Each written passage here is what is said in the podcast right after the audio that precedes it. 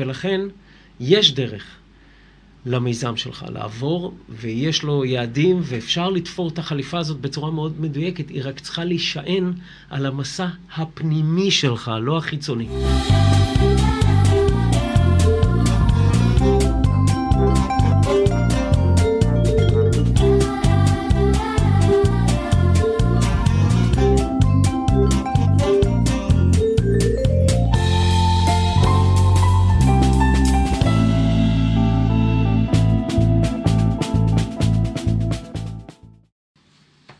אהלן אהלן חברים, ברוכים הבאים לעסקי המוזיקה.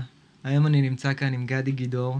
האמת שחיכיתי לפרק הזה, כי כשעשיתי פרק עם אה, איתמר ברנשטיין, שהיה פרק מעולה, ממש כל כך נהניתי מהפרק, הוא אמר לי בסוף הפרק, תשמע, תזמין את גדי. ואז אמרתי שאוקיי, אם, אם איתמר אומר דבר כזה, אז כאילו, אז אני כבר מתרגש. תודה. ובדרך לפה אמרתי לך, ראיתי את ההרצאה הזאת שנתת לבוגרי רימון, וזה גם, האמת שהרגשתי שם, שיש לך קודם כל הרבה מאוד אהבה ל... למוזיקאים. כן. כן, ממש, מרג... למוזיקה, ממש כן, הרגשתי כן. את זה על איך שדיברת ואיך שהגשת את הדברים בצורה מאוד uh, נקייה ואתה יודע, חסרת אינטרסים כזאת, זה מה שזה הרגיש לפחות. משתדלים. Um, אז, אז כבר משם אמרתי, וואי, הולך להיות לי פרק טוב, איזה כיף, כאילו. אז, uh, אז ברוך הבא. תודה, תודה, תודה. כיף אה, להיות פה. כן, אז למי שלא מכיר, אתה יודע, אנחנו, תמיד האנשים שמגיעים לפה זה אנשים שהם נמצאים מאחורי הקלעים, וחוץ מלהביא את הידע החוצה, גם אמרתי, איזה כיף כאילו שנייה להביא את האנשים שעובדים כל כך קשה, להביא אותם שנייה לקבל איזושהי הערכה מהקהל וממוזיקאים וזה. אז uh, אני אספר קצת ממה שאני יודע לך, ואתה תמשיך אותי בטח. אז NMC, NMC, עידן רייכל, אלי כהן, אה, דברים שהיית, זה, אלה דברים שהיית מעורב בהם. ראיתי שגם אתה כותב מוזיקה, כן. הוצאת אלבום, וגם אולי כתבת לכ- לכל מיני זמרים. לא מדויק. אז, אני- אז בוא, מההתחלה? ת, תתקן אותי, כן, טוב, על הכל. אה, קודם כל, הכי חשוב להתחיל מההתחלה. אני בעלה של יורי. יורי זה לא גבר רוסי, זאת. בחורה יפנית. נפגשנו בניו יורק לפני 31 שנים. וואו. אה, ויורי היא האישה שאיתי ואם ילדיי ומורה מאוד חשובה. הרבה ממה שכנראה נדבר עליו היום, גם לה יש חלק בזה, אם כי היא לא מוזיקאית. Yes. אה, כל חיי הבוגרים בעצם, אם לא הייתי באוניברסיטה ולא עשיתי איזשהו תואר, יש לי שני תארים במנהל עסקים, אם, אם זה לא התארים, אז אני כל חיי הבוגרים מאז הצבא עובד בחברות תקליטים. התמזל מזלי, והתחביב הפך למקצוע יום, מיד. כאילו, מהמם. יום אחד לא ביליתי מחוץ לתעשייה. אה, עבדתי, אה, חזרתי מניו יורק אה, עם תואר ראשון במנהל עסקים באוניברסיטת NYU. את זה עשיתי מיד אחרי הצבא, וכשנחתתי פה בארץ הייתי אמור להיכנס לבנק לאומי למשכנתאות או משהו כזה, הציעו לי מהמם. ולא יכולתי, הרגשתי שאני, שאני לא יכול. ולמורת רוחו של אבי, אה, חינוך מזרח אירופאי קפדן, שאומר שמוזיקה זה לא מקצוע, הוא אה, נאלץ לראות אותי פותח דפי זהב, עוד לא היה כן. לינקדין. אה, הוצאתי כתובות של חברות תקליטים בארץ, ושלחתי להם את הקורות חיים שלי, וגם סקיצות שעשיתי בניו יורק, בעודי גר שם שלוש שנים. ניגנתי, עבדתי עם אומנים בווילג'. עשיתי אה, דיפלומה של אה, טכנאי אולפן בלילות, כשביום למדתי מנהל עסקים, הייתי וואו. חייב לאזן את זה, כן. אז. חזרתי משם אה, בטירוף, היה לי כבר ציוד, הקלטתי סקיצות שלי, עבדתי עם אומנים. אוקיי. והוצאתי כתובות של חברות תקליטים, ולשמחתי התגלגלתי לעד ארצי למחלקה הבינלאומית. באותם מהמם. ימים המחלקות הבינלאומיות של חברות התקליטים פה מייצגות חברות תקליטים מחו"ל, זיכיון. אז עד ארצי היה לה את וורנר ו-BMG, אה, להליקון היה את יוניברסל ו-EMI, ול-NMC היה את אה, סוני. היו אז חמישה מייג'ורים בעולם. אם הן חותמות עם אמן ישראלי, זה לא, עובר דרכם? אה, לא חתמו אז עם אומנים ישראלים, זה עוד לא אה, גלובלי דיגיטלי, אלא כן. זה פשוט זיכיון על הקטלוג הבינלאומי של אותו מייג'ור. הבנתי. אז נגיד ב-BMG באותה תקופה אני ניהלתי את הזיכיון של BMG עבור עד ארצי בארץ. מהמם. כל רליס שמגיע מ-BMG בכל העולם, בין אם מהמם. זה בארצות הברית וויטני יוסטון, כן. בין אם זה אנגליה, טייק דאט וכולי וכולי, אני לנוקס, יורית מיקס, הכל, כל מה שנשפך לישראל ששייך ל-BMG, עובר דרך המחלקה הבינלאומית של עד ארצי, ושם אתה מקבל החלטה, גם מה אתה מקדם, בקנה מידה מקומי, זאת אומרת, מרלה גלן, אתה לא אמור לזכור את זה, אבל זה היה רליס של BMG צרפת, שבעולם לאו דווקא קיבל דגש, אבל אני חשבתי שלשוק המקומי יכול לעבוד מצוין, ואפילו הבאנו אותה לפה, והיא הופיעה בפסטיבל הנוער וכולי וכולי, ועד לוויטני יוסטון ויוריתמיקס ואומנים כאלה שברגע שיוצא אלבום אז כל העולם נדרך, וכמובן גם פה, וצריך לעשות קמפיינים ולשווק. וזה תקציבים שמגיעים משם? לא, זה תקציבים של עד ארצי כבעל זיכיון. הוא אמור, החברה המקומית חותמת על המייג'ור הבינלאומי, על הפצה וייצוג מקומי בארץ, ואתה המשפך המקומי לכל החומרים של... כאילו? אז אני הייתי אחראי על כל האופרציה של BMG בארץ. כן. אבל אה, סתם כי נכנסת לזה, מה האינטרס של עד ארצי? מה הם מקבלים בתמורה? מקבלים, מקבלים, אה, חותכים קופון מכל ההכנסות של BMG בישראל, וזה אוקיי. רליסים וזה קידום אוקיי. וזה... אוקיי, אוקיי. אה, היום כבר זה לא עובד ככה, לא, כמעט, כן. כמעט, יש עוד שרידים של זה. אבל זאת הייתה ההתחלה. אה, משם BMG החמיאו לי מאוד ונתנו לי אה, אפשרות, שמו לי הצעה על השולחן, לעבור למפקדה שלהם במינכן. מהמם. אה, וזה היה מדהים, ב-95 לשנתיים הייתי אחראי על כל התיווך בין מערב אירופה למזרח אירופה של אחרי הפרסטרויקה. 95-6. מה זה פרסטרויקה? פרסטרויקה זה המסך הברזל הקומוניסטי נופל, מהמם. ומזרח אירופה פתאום אה, מתחילה לעבור ליברליזציה, גם עסקית, מהמם. גם תרבותית. חומת ברלין שנפלה וכולי, מהמם. היסטוריה ישנה. זה רק כן. מראה לך כמה שנים אני כבר בת... לא טוב, לא שנה, שנות ה-90. פשוט נכון. לא הייתי תלמיד, אה, מי יודע כמה. אז, אה, אז זהו, אז שם זה, זה היה מרתק, כי מצד אחד אתה עובד עם כל מערב אירופה, BMG אנגליה, BMG צרפת, BMG לוס אנג'לס, ארה"ב, כל הלייבלים, יש פריחה עצומה אז בכל העולם, מהמם. אה, בעקבות עידן הדיסק, שהחל בסוף 80's, תחילת 90's, אז חברות תקליטים פשוט עושות שם כסף מטורף מ... מלקחת את כל האלבומים שהיו להם בקטלוג ולהדפיס אותם עוד פעם על דיסק, בלי בעצם להוציא שוב הוצאה של הקלטות וכולי. זה כן. פשוט להעתיק אותם לפורמט חדש, כן. ועוד פעם למכור את כל ה... מהמם. כל אותו מספר עותקים שמכרת על הווייניל, עוד פעם מחדש, רק על דיסק. מדהים. אה, זה היה תקופה של פריחה, ואני מוצא את עצמי שם ילד אה, שמאוד אוהב מוזיקה, אה, עובד במייג'ור עולמי, מסתובב בעולם כל יום, כל הזמן. ועושה מה? מוצא שותפים מקומיים עבור BMG במדינות כמו צ'כיה, רוסיה, הונגריה, טורקיה. זכיינים מדינות- בעצם? זכיינים שיקחו את הקטלוג גם למזרח אירופה. מצד מהמם. שני, צריך ללמד אותם לעבוד בצורה מודרנית. מצד מהמם. שלישי, צריך להסביר למערב אירופה איך עובדים מולם.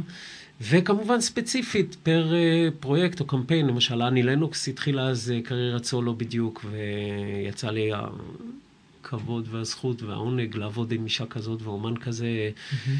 אה, אפילו ארגנו לה הופעה בפולין, מסתבר שהיה לה פחד במה קצת, והיא בלי הלהקה, בלי אורית מיקס, והיא רצתה ככה לטבול את הרגל במים באיזה מדינה נידחת, הרחק Mhm. מהמדיה המערבית. ועשינו הופעה בעיר נמל בפולין, במסגרת פסטיבל סופוט, אני זוכר את זה. ו...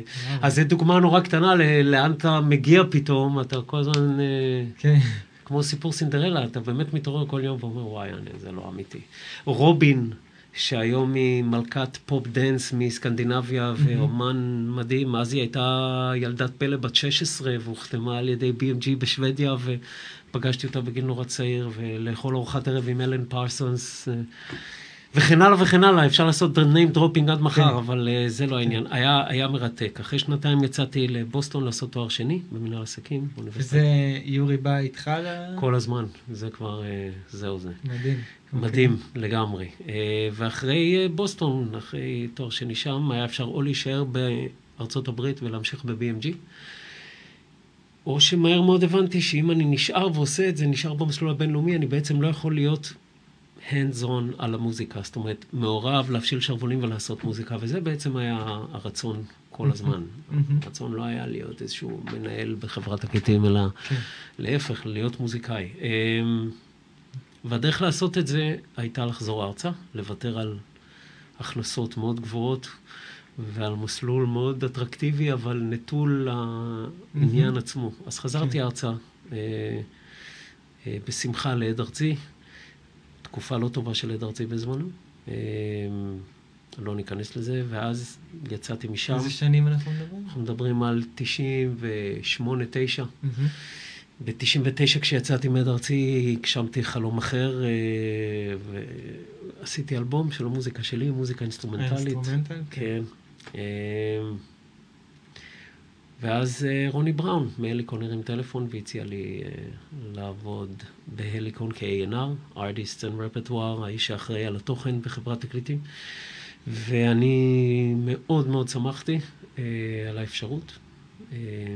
אה, שזה, מה זה אומר? אתה בוחר את האמנים, אתה בוחר מבין את בזמנו את מי להחתים, אה, ועובד על האלבומים, על התכנים וכולי, ומגלגל את הכדור לחברת התקליטים, כשהמאסטר בעצם גמור, העבודה Mm. האומנותית אז הסתיימה. כאילו, אז גם להיפגש עם האמנים ולראות את התוכן ולהקשיב. לדמוים. זה העבודה. לכוון גם? לכוון, להקשיב לדמוים, וואו, להחתים, אה, ללהק. את ה... זה התפקיד אם אתה כן. בצד של המוזיקה. כן. זה המקום להגיד שתעשיית המוזיקה ההיא, אה, בניגוד להיום, נחלקה לשניים אה, בכל העולם. היה, היו ה-creatives, שזה אנשי היצירה, התוכן, המוזיקה, המעגלים שסביב האומן ואומנותו, והיה מה שנקרא בארצות הברית החליפות, the suits, שהם היו האנשים העסקיים יותר, המעגלים העסקיים בחברה, שזה ה... מהאנשי כספים ואנשי השיווק והקמפיינים וההפצה, היו, זה מערכים גדולים, כן. אה, חברות תקליטים. אמ, אז A&R הוא כאילו... עומד בראש הוא. מהקריאיטיב. כן. אבל כתוצאה מזה שעבדך הנאמן, ככה, יש לו שני תארים במנהל עסקים מארצות הברית, אוניברסיטאות נחשבות וכולי, אה, זה היה מרתק, כי אני טיפוס שלא אוהב פרטים, אני דווקא נורא טוב בתמונות גדולות. וכשפגשתי את עידן רייכל, הוא בא לנגן Rhodes באלבום האינסטרומנטלי שלי. אה, אוקיי. ככה נפגשנו, והייתי ממש לפני הכניסה להליקון, והוא הוריד את האוזניות, אני לא אשכח את זה ככה, זה היה אמצע הלילה, אה, והוא אומר, וואו, איזה סשן מוזר. לא חשבתי שאני, שיש מוז... מוזיקה יותר מוזרה מהדברים שאני עושה, משהו כזה, ככה שסקרן אותי, ואמרתי לו, תקשיב, אני מתחיל בהליקון, אוטוטו, היומן ריק, עוד אין לי פגישות, בוא נקבע. באמת לשמוע, כי הוא ניגן מדהים.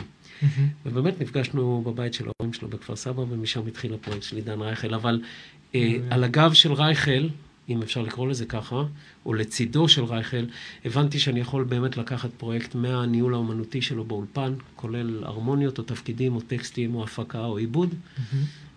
ועד לעניין האסטרטגי, עסקי, מסחרי, אה, ניהלתי את הקריירה של רייכל בשש שנים הראשונות, שני האלבומים הראשונים. ואז הבנתי שבעצם הכל מתחבר, שאני יכול לחלוש או לעזור או למנף או לתמוך בקריירה מכל האספקטים שלה. זאת אומרת, זה לא או מוזיקה או עסקי כמו שהתעשייה בנויה, אלא זה גם וגם. מהמם. שזה היה כיף נורא גדול, זה לא משהו שתכננתי, כן. אבל זה משהו שהתחבר תוך כדי תנועה. וכשאתה אומר כאילו מוזיקה, אתה מדבר ממש כאילו הפקה, אולפן, או כאילו כמה זה נכנס? אני כאילו- הפקתי פעם אחת אלבום מוזיקלי, הפקתי את, אה, את האלבום שווים של אילי בוטנר ורן דנקר. מהמם. עוד פעם, זכות גדולה לחבר בין השניים ו- ולעבוד על מה שנהיה. גם איזה כיף שאתה מפיק כאילו אלבום אחד, וזה אלבום כאילו רדיו והכל, כאילו. כן, זה- אני, אני, כן, תודה. אה, כמי שעובד בחברות תקליטים, לא ראיתי לנכון להפיק בעצמי יותר. מהמם. האלבום של אה, בוטנר ודנקר באמת קרה בין הליקון ל-NMC.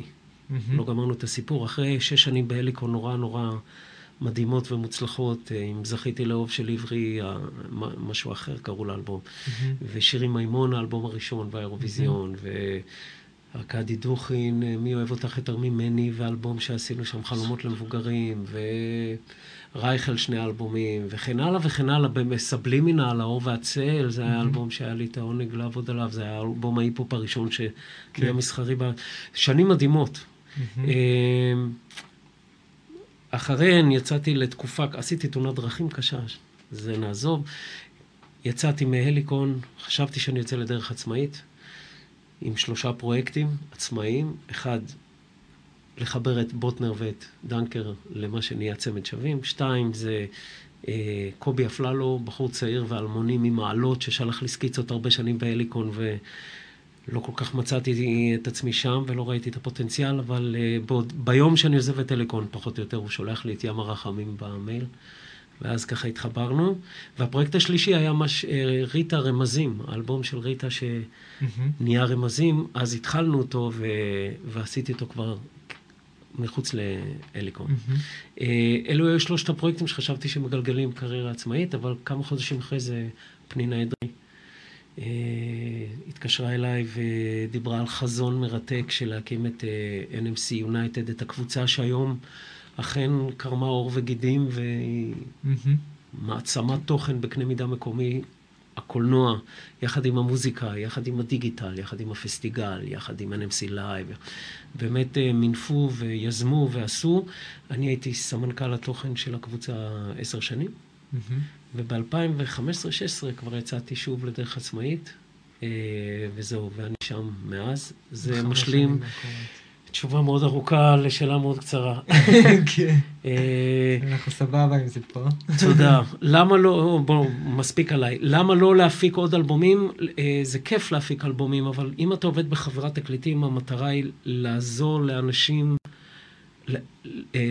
לפתח את הקריירות שלהם ולא להביא את עצמך קדימה. ככה אני ראיתי את זה לפחות. זאת אומרת, ללכת ולהפיק אומנים שאני מחתים, נראה לי לחטוא קצת לעניין. החוכמה יותר היא להיות הגשר בין האומן ואומנותו למשקיע וכספו, לקהל וטעמיו. זה המשבצת שלי. וללהק כל פרויקט מוזיקלי בהתאם לצרכים שלו. זאת אומרת, להביא את המפיק הנכון, את המעבד הנכון, את הנגנים הנכונים, האולפן כן. הנכון. לרתום לו את ה... הסוסים הנכונים בהמשך, והיום על אחת כמה וכמה, אה, כשאתה עובד באינדיפנדנט, אה, זה גם להביא את הדיגיטל הנכון ואת היח"צ הנכון. Mm-hmm. באמת, אה, להתייחס לפרויקט מוזיקלי כמו מיזם, okay. כן. לרתום לו את הכוחות הנכונים בכל שלב mm-hmm. לאורך הדרך. אז, אז מה זה אומר, כאילו, שאתה אומר היום באינדי? אני שלוש וחצי שנים עושה פרויקטים שהם עצמאיים. ב-2011, זה לפני הרבה שנים, אה, אני, בהיותי חניך של תעשיית המוזיקה הגדולה, הבינלאומית, נשארתי מחובר כל השנים למה שקורה שם, מעבר ים. אה, התחנכתי שם, למדתי את המקצוע שם, עבדתי שם, ונורא עניין אותי הסקאלה הגדולה של הדברים. אה, ב-2010-2011 כבר נורא ברור לי שהתעשייה שהייתה לא תהיה. Mm-hmm. אני אפילו זוכר uh, התבטאות אומללה שלי מול פנינה אדרי, שאמרתי, באמת, זה כבר לפני עשר שנים, אמרתי, את יכולה לסגור את הבסטה. לא הסברתי טוב את מה שראיתי לנגד עיניי, אבל ראיתי את הקריסה של התעשייה הישנה, mm-hmm. והתחלה של משהו חדש. אמ, ואני עושה פאסט פורוורד לעידן הנוכחי, אה, התעשייה שבאמת עבדתי בה והכרתי אותה איננה. Mm-hmm. תעשייה חדשה עדיין בהתהוות. ייקח לזה זמן, כי אנחנו נכנסים באמת לעידן חדש, אה, כפר גלובלי דיגיטלי, אנחנו כבר שם, אבל הוא עוד בהתהוות. כן. ונורא היה חשוב לי אישית, מתוך אהבה לדבר, זה תמיד היה העניין, אה, למלא ואקום שנוצר בשוק כתוצאה מהעובדה שחברות תקליטים כבר לא עובדות כמו פעם. בואו ניקח דוגמא את רייכל או את uh, כל אחד מהאומנים שהוחתמו על ידי חברה, על סמך אינסטינקט של A&R, שבא ואומר, הופה, יש פה משהו, נשמע לי שזה גם מגובש, או צריך לעבוד על זה ולגבש את זה, אבל יש פה פוטנציאל, וגם אני יודע איך להפגיש את זה עם קהל. אתה תמיד מקווה להפגיש את זה עם קהל, אם אתה עובד כן. בחברת תקליטים. כן. וזה היה המודל הישן. מה, מה בעצם אמר המודל הישן? המודל הישן אמר, חברת תקליטים, אחת בשוק קטן כמו ישראל, אחת לחודש, חודשיים, מחתימה אומן חדש, מוציאה אלבום, כל מה שאתה צריך לעשות זה לעבור דרך הפילטר של המדיה. באותם ימים יש שני עיתונים בארץ, מעריב וידיעות. כתבה פה, כתבה פה, ואתה די מסודר, או כתבה אחת. שתי תחנות רדיו, פחות או יותר, יש את ג' גלגלצ, לא היה עוד אזוריות כמו זה. ואם יש תוכנית אירוח שאתה יכול להגיע דרכה, בין אם זה יאיר לפיד, כשהיה לו תוכנית אירוח, או יצפן, הדברים, דודו טופז, אני הולך אחורה בהיסטוריה. אה, אם היית מצליח להביא נאמבר מוזיקלי לאותן תוכניות בפריים טיים, כל המדינה למחרת יודעת שאתה קיים. היו רק שני ערוצי טלוויזיה, ערוץ 11 ו-12. זאת אומרת שהמלאכה עברה החתמה, מדיה, קהל. היום זה התהפך. העידן של היום הוא קודם כל קהל, ואז כנראה חברת תקליטים ומדיה. Mm-hmm. ואני עוד פעם פה סוגר את התשובה המאוד ארוכה, להסביר למה בעצם אינדיפנדנט ומה אני עושה בשנים האחרונות. היות וזה המצב, היות ועולים אה, אה, 60 אלף שירים כל יום לרשתות ברחבי העולם, 60 אלף שירים, זה מספר שרגע צריך להתעכב עליו. זה אומר שקרוב לחצי מיליון שירים עולים בשבוע ברחבי העולם. חדשים. זה אומר ששני מיליון שירים בחודש בקירוב עולים. וכל, בעולם. ו- ובוא נגיד, אמן עובד, אמן שהוא על זה ממש, מוציא שיר בחודש. זה. אתה אמרת, יש uh, סוגים שונים לא, של עבודה, אבל כן. בסדר, סתם כן. לקחתי ממוצר כן. רחב. אם, כן. אם אמן מוציא אלבום של 12 שירים בשנה, נראה לי שזה די מכובד. בהחלט. Uh, יש כאלה שעושים יותר, אתה יודע, אבל לא הרבה, ובדרך כלל עושים גם פחות. אז כאילו, וואו, סיכויים פה... אתה מתחיל, אה, זהו. תכף נדבר על העידן ועל התקופה ועל האתגרים, אבל באמת שנפרצו כל הסכרים, וכל בית אב היום הוא אולפן הקלטות פוטנציאליים, יש שם מחשב וילד סקרן. כן. אה, זה נפלא כי כולם מוזמנים להגשים את עצמם, וזה קשה כי כולם מגשימים את עצמם. ולכן, חברות תקליטים, או בואו נקרא לזה משקעים, משקיעים אה, ממסדיים יותר, אגריגטורים למיניהם, לקחו צעד אחורה. הם לא יכולים יותר להיכנס לקזינו כמו פעם ולשחק כשאחד מתוך עשרה פרויקטים שעשיתי השנה בתור אליקון או עד ארצי, או אני הוצאתי עשרים אלבומים חדשים השנה, לא כולל אוספים וזה, אחד, שניים, שלושה מהם יצליחו, יצופו, יכניסו הרבה כסף למערכת, הכל בסדר, גם אם חלק מהפרויקטים לא מצליחים. Mm-hmm. אבל במצב של 60 אלף שירים ליום, או של 2 מיליון שירים חדשים ליום בעולם, גם בארץ זה יותר ממאות רבות של שירים חדשים בחודש בארץ, מן הסתם הסיכויים להצליח קטנים והולכים. Mm-hmm.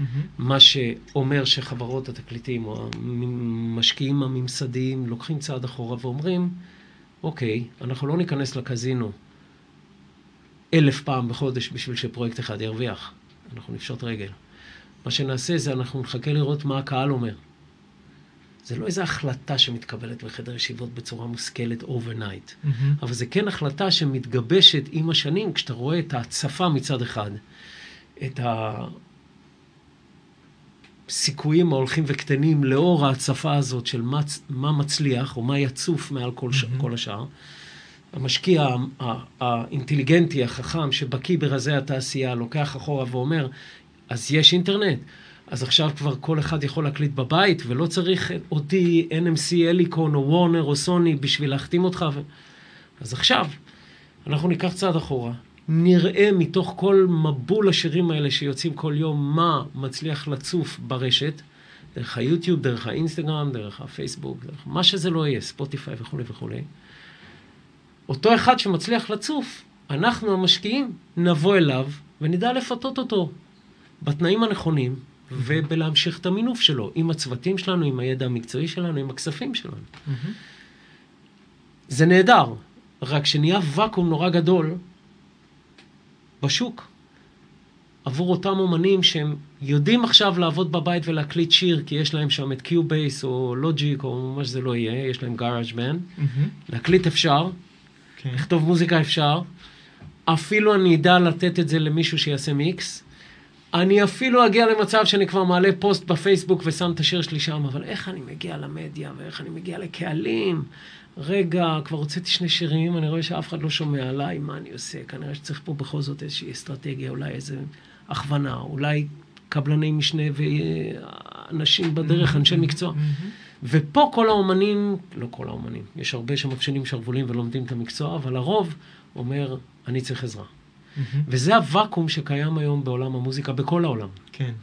חברות לקחו אחורה, והאומן המתחיל אומר, רגע, רגע, רגע, זה הסתבך. Mm-hmm. זה הסתבך כי יש מיליון צינורות כן. בכפר הגלובלי-דיגיטלי שדרכם אני יכול לדחוף את המוזיקה. המון אנשים מציעים לי עזרה, המון אנשים מתמחרים לי את עזרתם, הפרויקטים והעלויות עולות ועולות, קליפ יכול להיות עשרה שקלים, אבל גם יכול להיות אה, מאה אלף, או הרבה יותר בעידן שלנו. יח"צ, כן, לא, מתי? דיגיטל, את מי אני לוקח? רגע, מה זה, רגע, מה עם הופעות?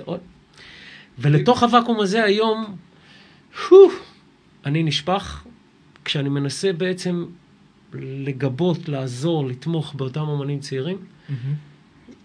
איזה כיף שאני יכול לבחור לעצמי את הפרויקטים היום. אם אני מזהה שם משהו שאני חושב שאני יכול לעזור לו, או יש לי vision לגביו, או אני מבין איך לקחת את זה ולהנגיש את זה לקהל, כי זה נורא מגובש או ממוקד, או אפשר לגבש את זה ולהגיד... זה מה שאני אעשה. ואז אני עוזר לאומן גם להשלים את העולם תוכן שלו, ולהפוך אותו למאוד טייט. Mm-hmm. גם להביא את האנשים הנכונים, גם לתפור את החליפה המדויקת לפרויקט הזה, ויוצאים לדרך. כל פרויקט לגופו, וזה נפלא, כי זה מחייב אותי כל הזמן להמציא את עצמי מחדש, כל פרויקט כן. זה עולם, עולם אחר, אני לא יכול לבוא עם התניות ממה שעשיתי פעם עם בוטנר, או עם רייכל, או עם עברי, או עם uh, סבלימינה. Mm-hmm. אני חייב להמציא את עצמי מחדש כדי לשרת את האומן נכון. כן. וזה מה שמרתק אותי כרגע בשנים האחרונות, וזה בהחלט uh, חזית חדשה לחלוטין בשביל מי שעבד כל החיים בתעשייה הממוסדת יותר, וזה מרתק, זה רומנטי גם, כי אני נשאר נורא קרוב למוזיקה, ו... כן. וזה נהדר מבחינתי. אז, אז כאילו, כמה דברים עולים לי. אמ, אחד, כאילו ש, ש, שדיברנו על אומנים עצמאיים, בוא שנייה נגדיר אומן עצמאי, אומן okay. אוקיי. עצמאי, אומן בלי מימון. כן, מבחינתי כן. זהו, מממן את עצמו. כן. אוקיי. Okay. עכשיו, כשאתה עובד, אז אתה עובד עם אמנים עצמאיים, בעצם אני שומע שאתה אומר, אני בעצם מנהל פרויקטים. אני מגיע לפרויקט, ואני מבין מה הפרויקט צריך, אני יודע לחבר אנשי מקצוע, אני, ואני יודע לגרום לדבר, למכונה להתחיל לרוץ באיזשהו כיוון, שזה... מדויק. אני מתייחס ל... בפן, בכובע האומנותי, אני שם עם המוזיקה, השירים, האולפן וכולי. בכובע העסקי, ניהולי, מסחרי, אני מתייחס לפרויקט האומנותי הזה כמיזם לכל דבר. מצד אחד זה רעיון ואיזשהו prototype, בין אם זה מוצר או אפליקציה. מצד שני צריך מהר מאוד לגבות אותה בעוד אנשים, בין אם זה מתכנת, בין אם זה... ותקציב. ועכשיו נורא חשוב להבין מה התקציב שעומד לרשותנו, כי אם יש מיליון שקל אז אפשר לעשות הכל, אבל אם יש נכון. כמה עשרות אלפי שקלים בודדים, mm-hmm. והורה שמשקיע, או אומן שחסך בעצמו ממלצרות, אז כל שקל הוא חשוב נורא, ואז האתגר הוא כפול, גם שאני עצמי לא אהיה לנטל על התקציב של המיזם, mm-hmm. מצד שני, איך בכל זאת ממנפים, עובדים בזה, לוקחים את האנשים, אני קורא לזה קבלני כן. משנה, אבל את, ה, את האנשים שעוזרים לזה לקרות, וזה כן. מיזם לכל דבר. מצד אחד נכנס רעיון ויצירתיות, ומהצד השני צריך לצאת מוצר אה, ולפגוש קהל. כן. אה, אני עדיין, גילוי נאות בסוגריים, גם עובד, עדיין בקשר חם וטוב עם NMC, מנהל, mm-hmm. אילי בוטנר עדיין, mm-hmm. רן דנקר, מנהל אומנותית. עבור NMC, כן, אוקיי, ב retainer משם. כן, ב retainer שם, ועם אומנים עצמאיים. אז בעצם מה ההבדל בינך לבין מנהל אומנים? לא כל קריירה שאני עובד בה, אני מנהל את האומן. לנהל אומן זה תהליך ארוך טווח. תהליך ארוך טווח, אתה בעצם אחראי על כל האספקטים של העשייה. זאת אומרת, זה גם מה המחיר של הכרטיס בקופה, מה קורה על הבמה, איך נראה הקמפיין, מה הצעד הבא, מיתוג, אה, יום-יום, יח"צ, הסינגל, העטיפות, הקליפ, הכל כולל הכל. בעוד שליווי אומנותי, שזה משהו שגם עשיתי בעודי עובד בחברות תקליטים, לא כל אומן ניהלתי, את רייכל ניהלתי. Mm-hmm. את בוטנר אני מנהל כבר 15 שנה, זה נפלא וזו זכות, אה, זה מאפשר לך, כשאתה עובד על, על מיזם מוזיקלי לאורך כל כך הרבה שנים ואתה חי mm-hmm. אותו, אה, אתה מבין את ה-DNA של זה, ואז פתאום אתה משתכלל mm-hmm. כמיזם ו- ובאסטרטגיה וכולי. אה, אבל עם גלי עטרי למשל, עשיתי ניהול אומנותי לשניים מהאלבומים האחרונים שלה אה, מהמרחקים, בין האש ובין המים. Mm-hmm. זה ניהול אומנותי, זה לעזור לבחור חומרים, זה ללהק את המפיק, את הנגנים, את השיטות עבודה וכולי, כן אולפן, לא אולפן, כן מחשב, מי, איך, למה, כמה, מהמם. בחירת שירים, עוד פעם עבודה, בין אם זה על טקסטים וכולי, או שלא צריך, אולי מיקסים וכולי, להביא את המוצר המוגמר לכלל סיום, ושם אתה מרפה, הניהול אה, האומנותי מסתיים, לא אתה מפגישים מעביר את. הלפיד לאנשי השיווק ולאנשי ההפצה וכולי, כשאתה נדרש לישיבה שתיים של להסביר את ה vision, ומה החוזקות של האלבום או של הפרויקט המוזיקלי, או איפה אני רואה את המסרים העיקריים לקהל, ומה אני חושב שצריך להיות ה vision השיווקי, אבל אני כבר לא בפועל עושה את זה. זה ניהול אומנותי, על התהליך האומנותי. אבל, כן.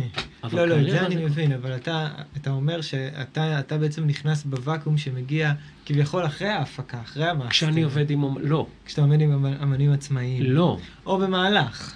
או אפילו בסקיצות. לפני, בטח, כן. יש הכל, תלוי באומן. הכל והכל, כן. תלוי באומן. אבל אתה, אני מניח שאתה אמנים עצמאיים, אתה לא משחרר ברגע שיש מאסטר מוכן.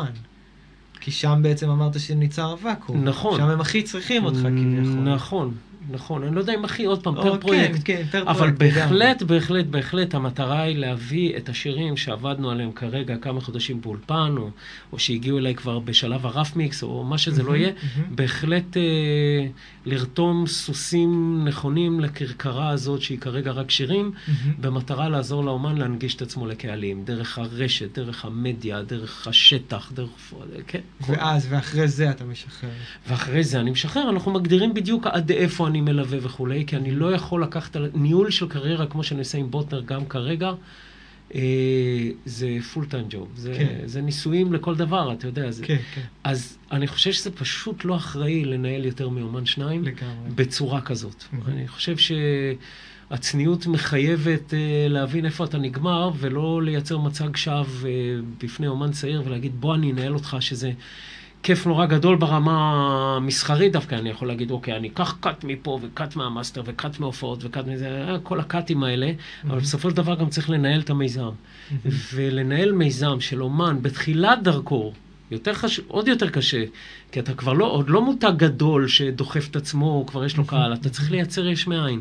פה אתה נדרש לעבודה, איך שאני מבין את זה, 24/7, ואם אין לך את הדבר הזה לתת, אז אתה לא יכול לנהל. ואני מסביר את זה להמון אומנים צעירים, שאולי בשלב הזה עדיף לא לחפש מנהל, כי מי שיבוא כרגע לנהל את זה, זה כנראה מישהו שרוצה ללמוד את המקצוע הזה על הגב של הפרויקט. ואני לא אומר את זה ברע, כן. אבל צריך לחשוב טוב, האם כרגע, בשלב הזה של הלידה, אומן צריך ניהול, שזו מילה נורא גדולה ומחייבת 24/7 עבודה, או שפשוט צריך את הקבלני משנה הנכונים לפרק זמן מסוים כדי לדחוף את זה קדימה. היה והדברים קורים ופוגשים קהל וזה מתחיל להתעצם, ודאי שצריך ניהול. מהמם. אבל כל עוד זה לא פגש קהל, וכל עוד זה מחפש את הדרכים להתניע, הרבה פעמים זה לא קורה בסיבוב הראשון, הרבה מהמם. פעמים הקהל לא בעניין, או לא, כן. לא הגענו אליו. מהמם. צריך לחזור לשולחן השרטוטים, אולי להחליף סגנון, אולי להפיק את זה עם מפיק אחר, אולי לשנות לרגע. צריך לחשוב איך, איך, איך מבשלים את זה אחרת. לא צריך שם מנהל עדיין. מנהל טוב אמור לקחת מיזם שהוא בתנופה, לקחת אותו מהיזם, מאותו מוזיקאי, ולמנף אותו במישורים העסקיים. זה נורא מעניין, כי דווקא בתואר השני שלי אה, לימדו אותי משהו שאני לוקח איתי עד היום. מהמם. אחד הקורסים היותר מעניינים היו ביזמות ואסטרטגיה, ושמו שם דגש על ההבדלים הפרסונליים, אישיותיים, פסיכולוגיים, בין יזם לבין מנהל, מנכ"ל. יזם הוא הרבה יותר יצירתי, מאוד טוב בתמונות גדולות, במאקרו. אה, מנכ"ל הוא נורא טוב, חייב להיות טוב בפרטים, כי ניהול שוטף יומיומי Mhm. זה כוח אדם, וזה משכורות, כן. וזה לוגיסטיקה, וזה דיוק. מיליון ואחד פרטים, כן. בדיוק. מנכ"ל חייב להיות אמון על כל מה שקורה אצלו בארגון, גם אם זה דרך הדרג המנהלים הזוטר, אבל הוא חייב להיות אמון על זה. אלוהים הוא בפרטים, כמו שאומרים. והוא גם, אה, אם אמרנו שיזם הוא, הוא מקרו ו, וזה מיקרו, מנכ"ל גם חייב להיות מסוגל לרוץ לטווח ארוך, בעוד שיזם הרבה פעמים זה ריצות קצרות, פסגות אה, ו- פסגות ו... ו... לטעון ולפסגה נכון. הבאה. אז זה מבנה אישיותי שונה לחלוטין, ולכן אני אומר, בשלב היזמי של פרויקט מוזיקלי, אני לא בטוח שצריך מנכ"לים. מהמם. הרבה אנשים מחפשים מנהל, הרבה מוזיקאים לא טובים בלנהל את הפן העסקי של המיזם, מהמם, מהמם. ולכן הם נורא רוצים עזר כנגדם, רוצים לרתום מנהל כמה שיותר מהר, שייקח את התיק הזה ממני של הדיגיטל ושל ההפצה וחוזים, אוי ואבוי, וכספים, אנחנו כאומנים נורא נלחצים מזה. כן. אני מבין את זה, צריך עזר כנגדך אם זה לא משהו שאתה יודע לעשות, ועדיין, אני לא חושב שצריך פה ניהול ולחתום על חוזה של 20 אחוז, 30 אחוז מה... מוקדם מדי. כן. מוקדם מדי, והמנהלים היותר טובים, שהם יותר עמוסים, מן הסתם לא יגיעו כרגע. מהמם. כי עוד אין פה קהל, כי עוד אין פה תנועה מסחרית. כן, גם יש היום אה, למזלנו המון אה, אלטרנטיבות, כמו פגישות ניהול קצרות, בדיוק. ותוכניות עבודה, בדיוק, וכל מיני דברים. וקבלני ש- משנה, כן. עובדים נקודתיים שיכולים לבוא ולגלגל את הכדור בדיוק ליעדים הנכונים שלו בטווח הקצר. כי עדיין לא אין צריך. ווליום עבודה. אין ווליום. אני נותן הרבה פעמים דוגמה בין אה, דוכן אוכל, שהוא יכול להיות אוכל מדהים, ואנחנו יודעים שאוכל רחוב בכל העולם הולך וצובר תאוצה כבר שנים, לבין מסעדה, ההבדל הוא ענק.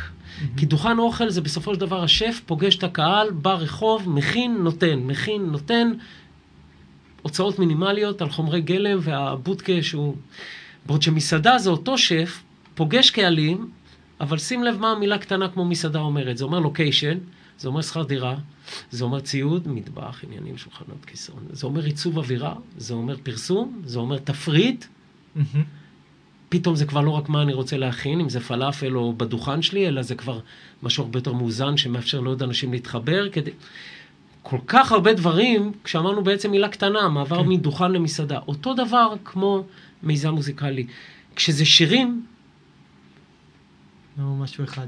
אתה, אתה פוגש אדם-אדם ואתה מנסה לייצר איתם את הדיאלוג האישי והמאוד פרונטלי. כשזה תופס תאוצה, זה כבר ידע אחר, זה כבר צוותים אחרים, זה כבר כספים אחרים וזה כבר ידע ניהולי אחר. ופה באמת אולי יש מקום להכניס שותף אסטרטגי, ניהולי, אבל בתחילת הדרך, על דוכן פלאפל, כן. לא צריך עוד. כן. לא צריך איזה מנהל, אתה יודע, בכיר ש... חבר יכול לסגור את הפינה, הר- הרבה פתרונות. בהחלט, חבר, בעל, אה, חברה, דודה, אה, מישהו מנוסה שיש לו קצת אה, רגליים על הקרקע וידע עסקי, יכול לעשות. יש, יש תמיד את ה... כאילו, הרצון לדיאלוג, להיות לבד בפרויקט זה קשה. תמיד, כאילו, עצם ה... לזרוק, הנה, זה מה שיש לי. מה אתה אומר, זה טוב מספיק? אולי, כאילו, אני, אני יודע שזה לא מושלם, אבל אני לא יודע להצביע על איפה. בוא תצביע בשבילי. זה משהו ש... שהוא, שהוא הרבה פעמים חשוב, לפחות מההרגשה שלי. אוקיי. אבל, אה, אבל כן, אפשר למצוא את זה, ושוב, בכל מיני מקומות אחרים, בחברים, ב... לי יש איזה רשת כזאת של אנשים שישר מקבלים דברים חדשים שיוצאים. כן. מה אתם אומרים? אוקיי. אז אני רוצה רגע להתייחס לזה, כי זה משהו שעולה כן. בהמון המון שיחות אה, כן. לאורך השנים מן הסתם. נורא חשוב להגיד, מה שיפה במוזיקה זה גם מה שקשה בעולם של המוזיקה. אין נוסחה. מהמם. פתח סוגריים. אין נוסחה לכלום, גם לא לזוגיות, גם לא להורות, כן. גם לא לקריירה. אין נוסחאות. הלוואי והיה. אנחנו מנסים, כן. יש המון אה, כל מיני מדריכים של how to בחנויות הספרים. סגור. אין, אין נוסחה. מהמם. עכשיו, או שאתה בא ואתה לא אומר את זה, כי אתה רוצה, משלמים לי בשביל שאני אדע מה לעשות, אז אה, אני... או שאתה הופך את הלימון ללימונדה ואתה שם את זה על השולחן, וזה משהו שאני. מפציר באנשים לעשות. אני נאה דורש, נאה מקיים. כן. אני לא יודע מה נכון לך כמוזיקאי, לא פגשתי אותך, לא שמעתי את המוזיקה, ואני לא מכיר.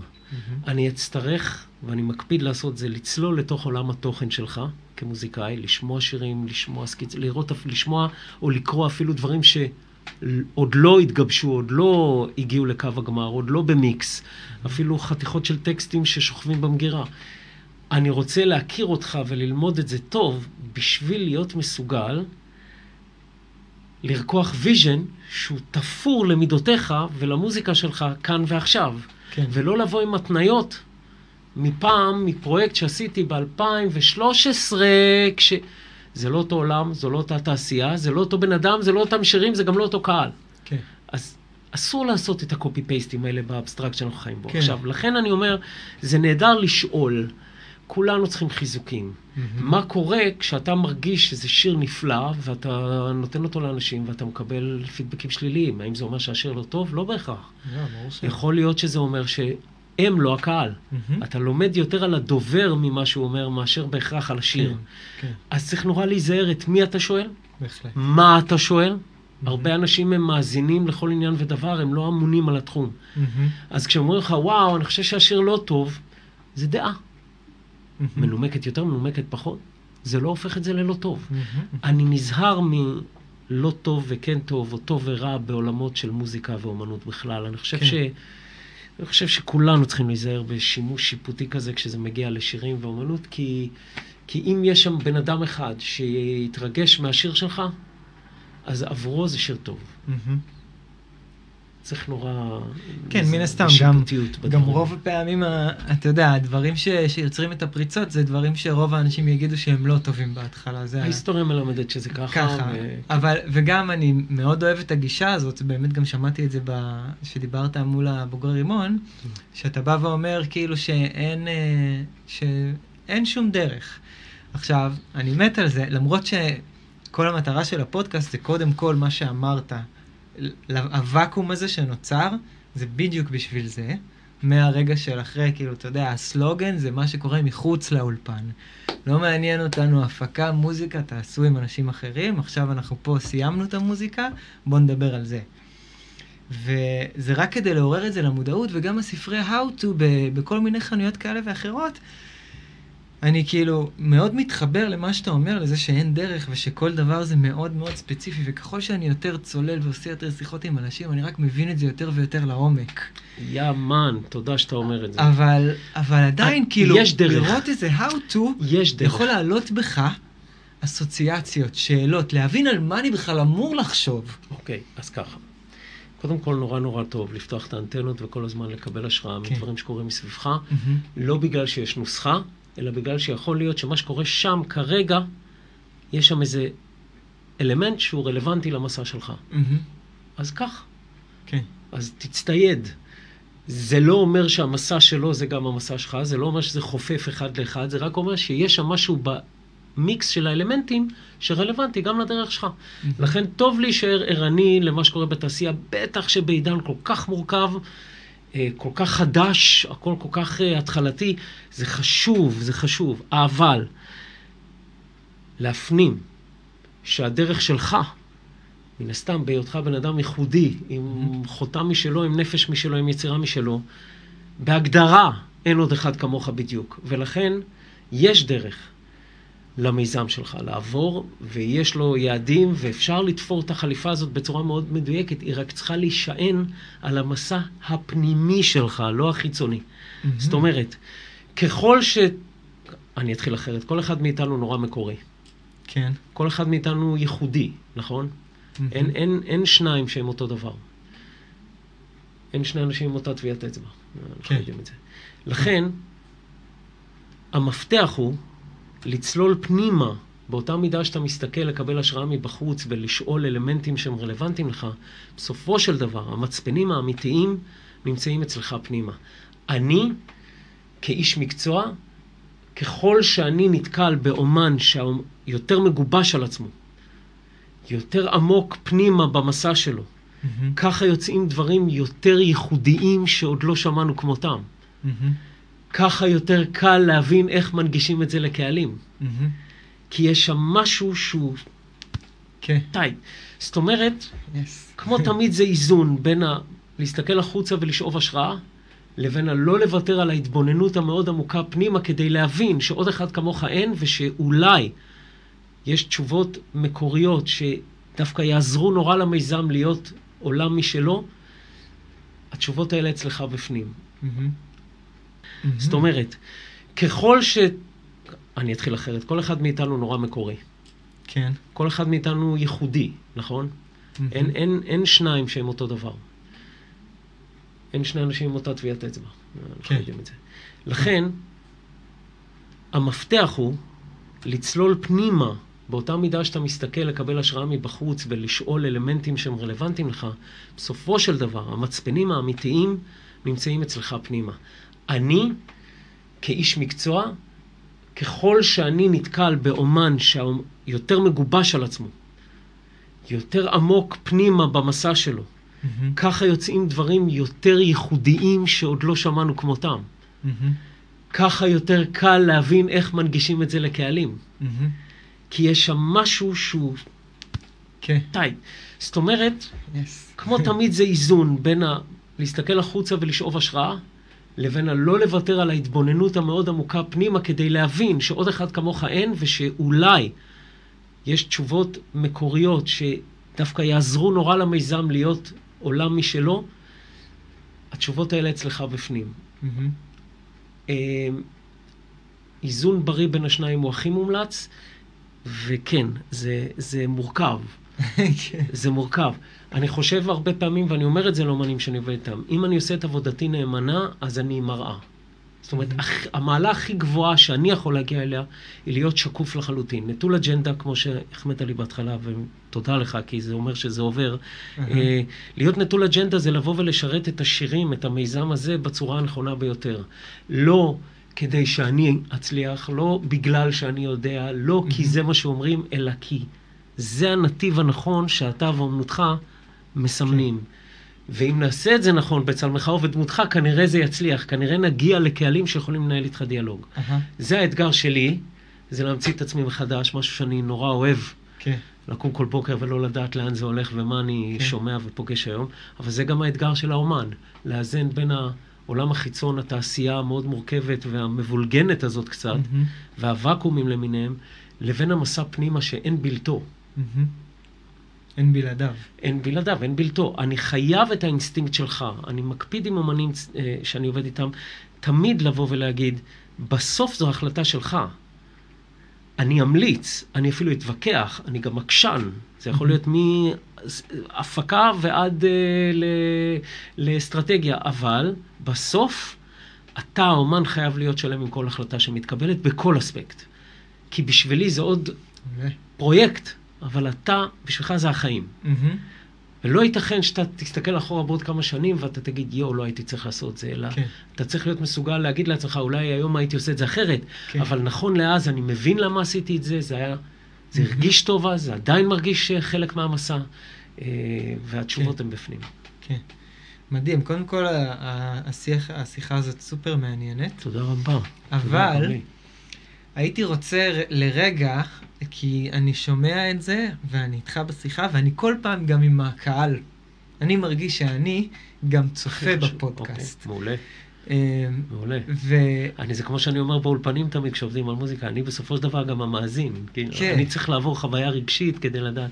זהו, לגמרי, כן. ו- ומרגיש לי ש- שאם הייתי צופה בדברים האלה, מצד אחד זה מאוד מרגש, ואני מאוד סופר סופר מתחבר לכל מה שאתה אומר פה, במיוחד ברבע שעה האחרונה, ו... אבל אם, אם הייתי צופה בזה, יכול להיות שהייתי מרגיש כאילו, כן, זה, זה נשמע מדהים, אבל מה, איך אני מיישם את זה? אז יש לי כזאת שאלה אליך עכשיו. אמ, איך מגיעים לקהל? איך בעצם... בוא נגיד שאם אם אנחנו מדברים עכשיו למנהלים הצעירים, אם אנחנו מדבר- מדברים עכשיו ל, לאלה שכן, כאילו מצד אחד אמרת, יכול להיות שזה אמן שירצה ללמוד עליך, אבל זה גם יכול להיות, אני גם יכול לראות סיטואציה שזה דבר מאוד חיובי. מישהו מלא בתשוקה, אמנם זה האמן הראשון שהוא מנהל וזה איזה חבר שלך, אבל זה יכול להיות מאוד חיובי שזה הפעם הראשונה שלו. אמנ- אמנם אין לו הרבה ניסיון, אבל יש לו הרבה drive, הרבה. דחף, כאילו. בהחלט.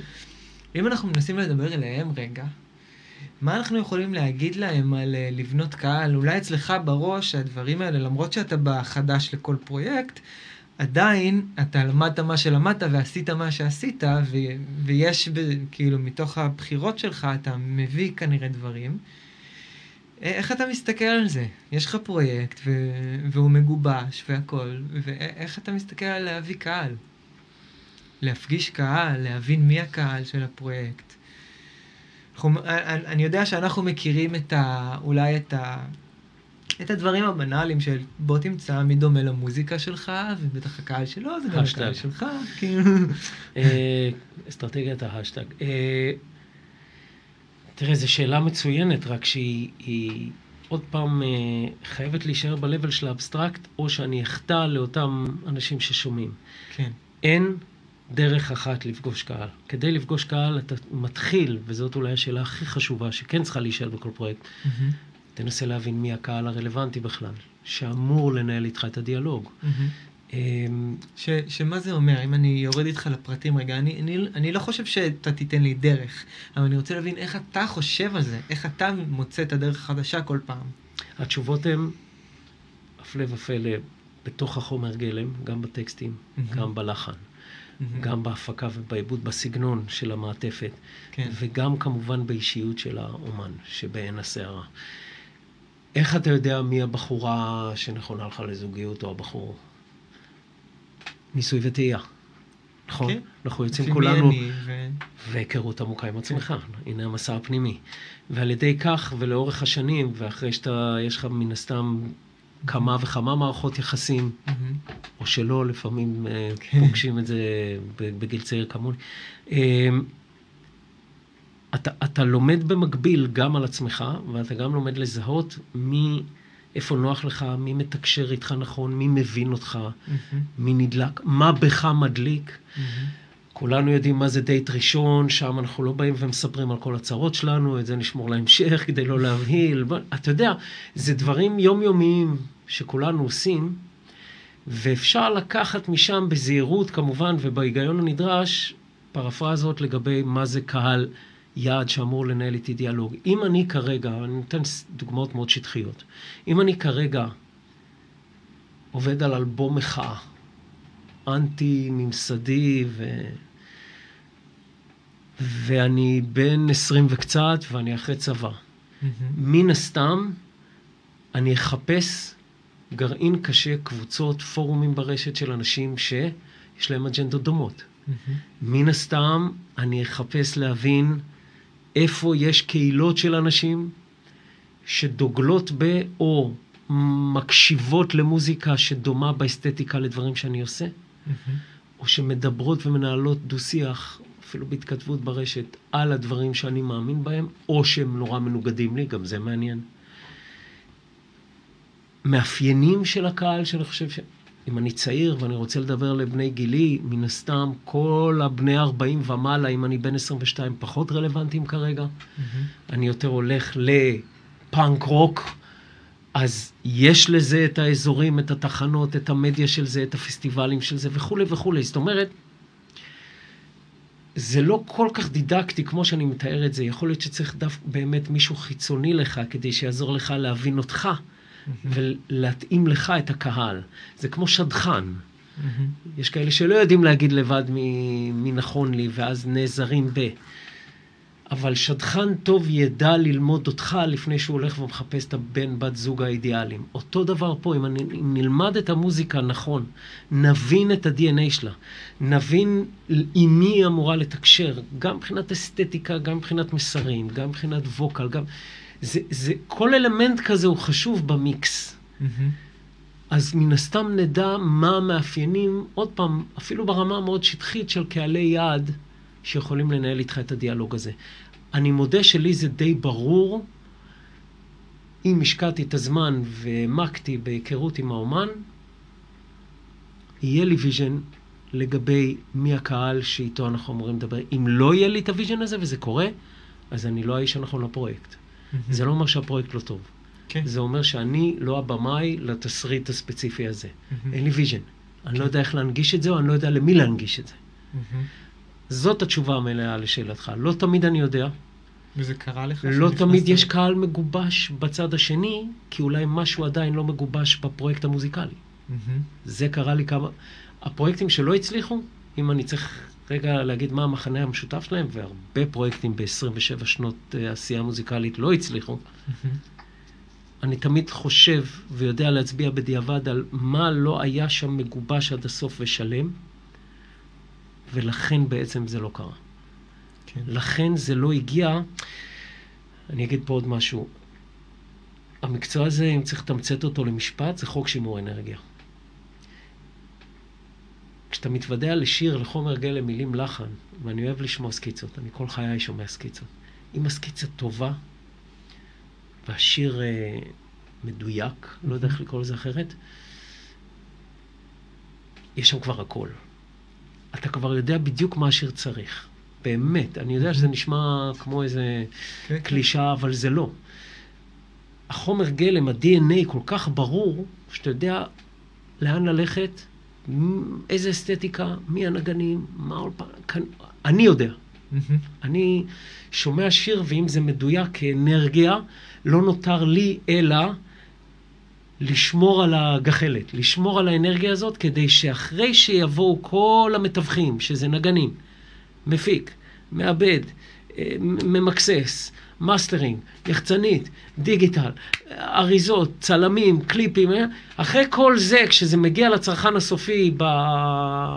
בספוטיפיי, הוא צריך לקבל את אותה אנרגיה שאני קיבלתי. החוויה שהוא עובר צריכה להיות אותה חוויה שהייתה לי בסקיצה. אם את זה הצלחנו לעשות, זה פצצה. אז האנרגיה נשמרה ולא מסמסנו אותה לאורך הדרך. כן. נורא קל למסמס את זה לאורך הדרך.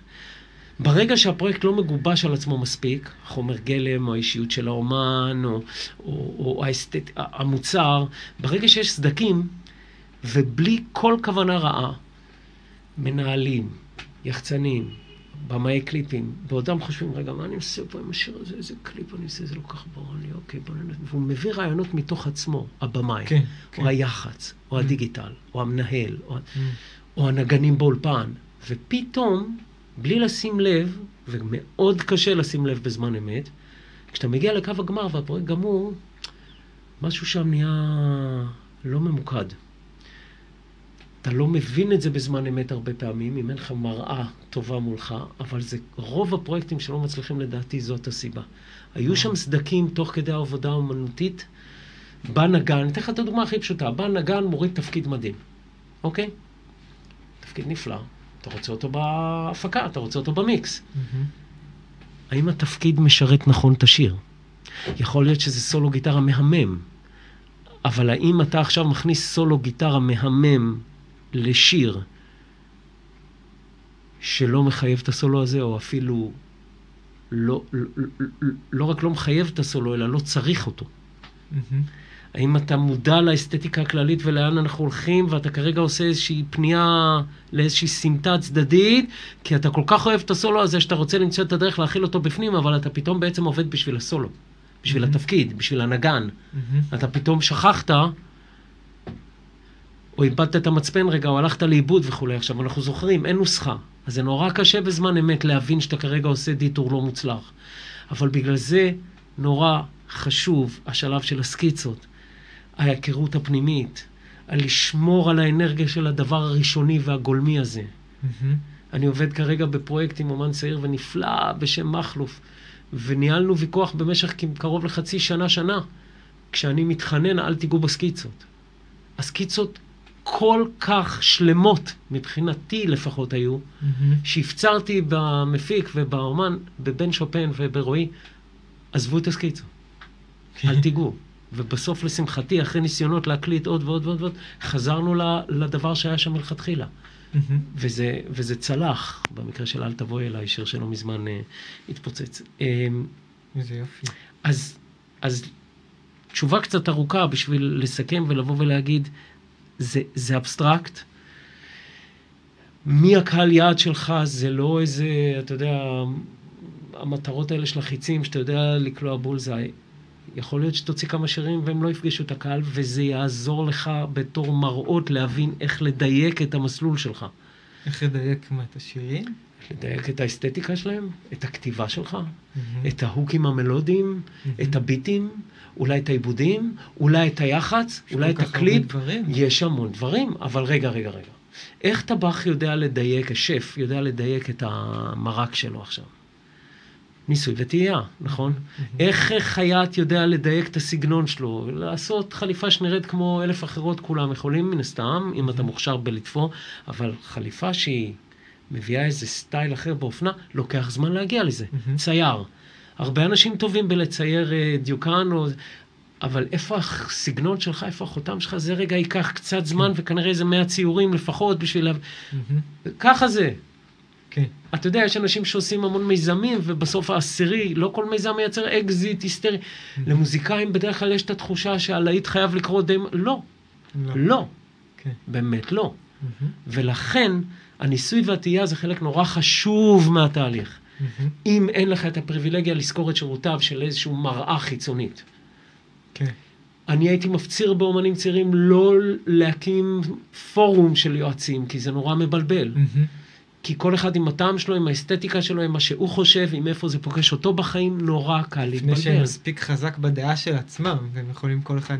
בול. אם, אם אתה חזק בדעה של עצמך, אתה יכול להקשיב בול. ואתה יודע מה מתאים לך, ומה בול. אתה יודע להשאיר בצד בול. מההערות. בול. ולכן, או שאתה כבר בשלב מתקדם של ההיכרות שלך עם עצמך, ואז אתה גם תדע את האנשי מקצוע שאתה צריך לצדך ברגע האמת, מי הם ומה הם עושים, או שאתה נכנס כרגע לתהליך יותר ממושך, שגם קשור למכה פנימית והיכרות שלך עם עצמך, ואז אפשר שיהיה שם צוות יועצים.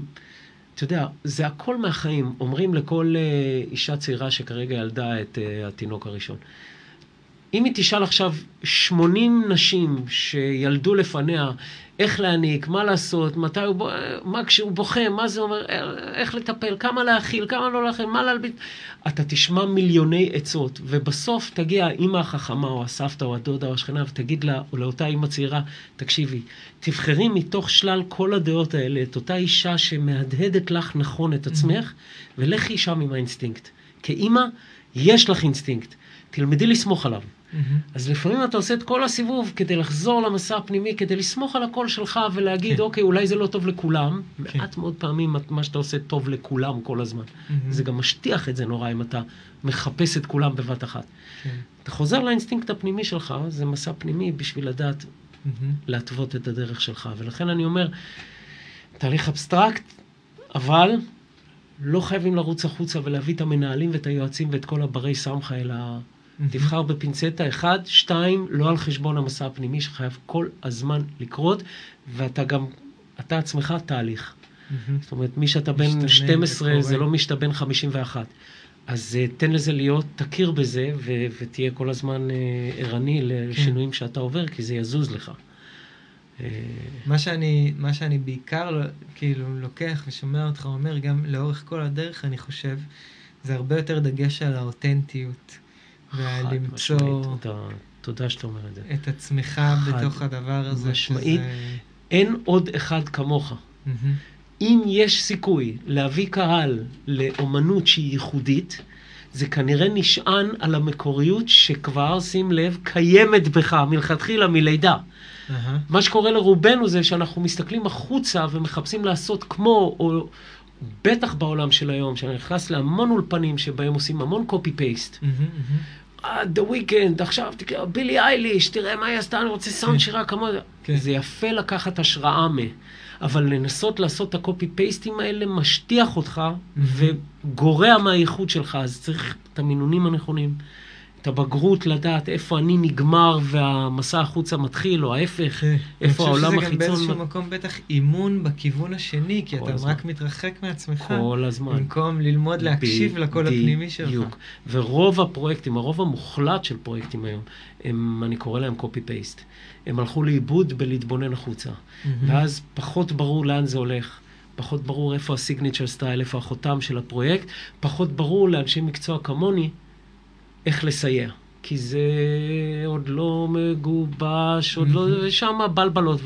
אה, אז המילה אותנטיות היא סופר חשובה מהמקום הזה, היא חשובה מאוד במקום. אני חושב שהקהל היום, ועוד לא נגענו בנקודה הזאת, תזכור ש-60 אלף שירים שעולים ביום פוגשים קהל מאוד אדיש. אם אתה אוהב נורא שוקולד, ואני אזרוק עליך 60 אלף קוביות שוקולד ביום, שזה משהו כמו אחת לשנייה, בסוף, או שתקיא, או שפשוט תהפוך להיות מאוד אדיש לשוקולד. זה מה שקרה למאזין המאוד מוזיקלי, שמאוד אוהב מוזיקה. אם אתה כל הזמן ממטיר עליו מוזיקה, אין לו זמן. מה זה כבר עוד שיר? כל החוויה והעוצמה שלה, אם פעם בתור ילד הייתי מגיע פעם בשבוע לחנות תקליטים עם הכסף שחסכתי בבייביסיטר, כן. וקונה עוד וייניל, וזה היה event, והייתי בא הביתה ומריח את הווייניל ומוציא את הדף מילים וקורא את כל השירים. ואת... היום, הקלות הבלתי נסבלת של צריכת מוזיקה הפכה אותנו לאדישים נורא. Mm-hmm. ואל תשכח שהתחרות על הזמן הפנוי של הצרכן היא גם עם סרטון חמוד על חתלתולים ביוטיוב, mm-hmm. ועם uh, חדשות והרכבת הקואליציה וקורונה, ו... והמשכנתה והזוגיות והילדים, וה... כולנו כן. עמוסים עד כן. לפה. כמה מקום יש לשירים חדשים? כשאתה כבר, יש לך זמן לשמוע מוזיקה, אתה גם רוצה להתרפק על השירים שאתה מכיר, חוזר אחורה קצת, נורא מעט זמן. הסטטיסטיקה הרשמית אומרת היום שתוך 12 שניות הצרכן הממוצע מזפזפ שיר. כל עוד הוא לא אוהב, אבל לא? 12 שניות, איך אתה יודע אם אתה אוהב או לא? אתה, לא. השיר לא התחיל ואתה מזפזפ אותו. כן. כי אתה אדיש. כי אתה מחפש גירויים נורא מהר, נורא חזק. כן. וברגע שתוך כמה שניות זה לא מגיע, אתה מזפזפ את זה. יכול להיות שפספסת. כן. אבל ככה העולם עובד היום, זה נתון רשמי, 12 שניות. כן, כן. זאת אומרת שאותנטיות, בוא רגע נעשה על זה דאבל קליק, אם צרכן מהרגע הראשון יצלול לתוך עולם או ירגיש שהוא נכנס, פתח דלת לעולם תוכן שהוא אותנטי, אותנטי אומר ייחודי, בהגדרה, כי אין שניים אותו דבר כמוך, אז אם הצלחת להיות אותנטי, אז זה מאוד ייחודי. כן. כנראה ישאיר אותו שם מעבר ל-12 שניות, כי הוא עוד לא שמע כזה דבר. כן. להלן בילי אייליש, למשל. Uh-huh. אפשר לאהוב, אפשר לא לאהוב, אבל אי אפשר להתווכח עם זה שיש פה שפה מוזיקלית אחרת. כן. זה מה שעבד. קח את פרינס בשנות ה-80, שלא נשמע כמו שום דבר אחר, קח uh-huh. את שלמה ארצי, שלא כותב טקסטים כמו אף אחד שקדם לו, קח... כן. תסתכל אחורה על כל קריירה שהצליחה לטעת שורשים עמוקים במודעות הקולקטיבית, ותראה שאחד מהאספקטים של הקריירה הזאת מאוד ייחודי. אני אלך איתך אחד-אחד. אהבתי את זה, כן, זה או במילים, או... או. בלחנים, או בהפקה, או בלוק. כן. זה גם יכול להיות בלוק. כן. או בריקוד. או ב... מדונה עשתה את זה דרך השיווק. היא שיווקה את עצמה בצורה שאף אחד לא שיווק אותה. אני זוכר בתור נער מתבגרת מדונה, כל סינגל הוויזואליה שלה הייתה שונה לחלוטין. Uh-huh.